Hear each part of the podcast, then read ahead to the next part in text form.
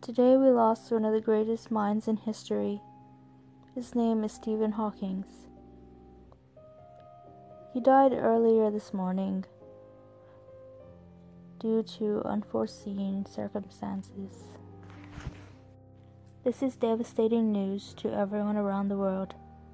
He has been an inspiration to many.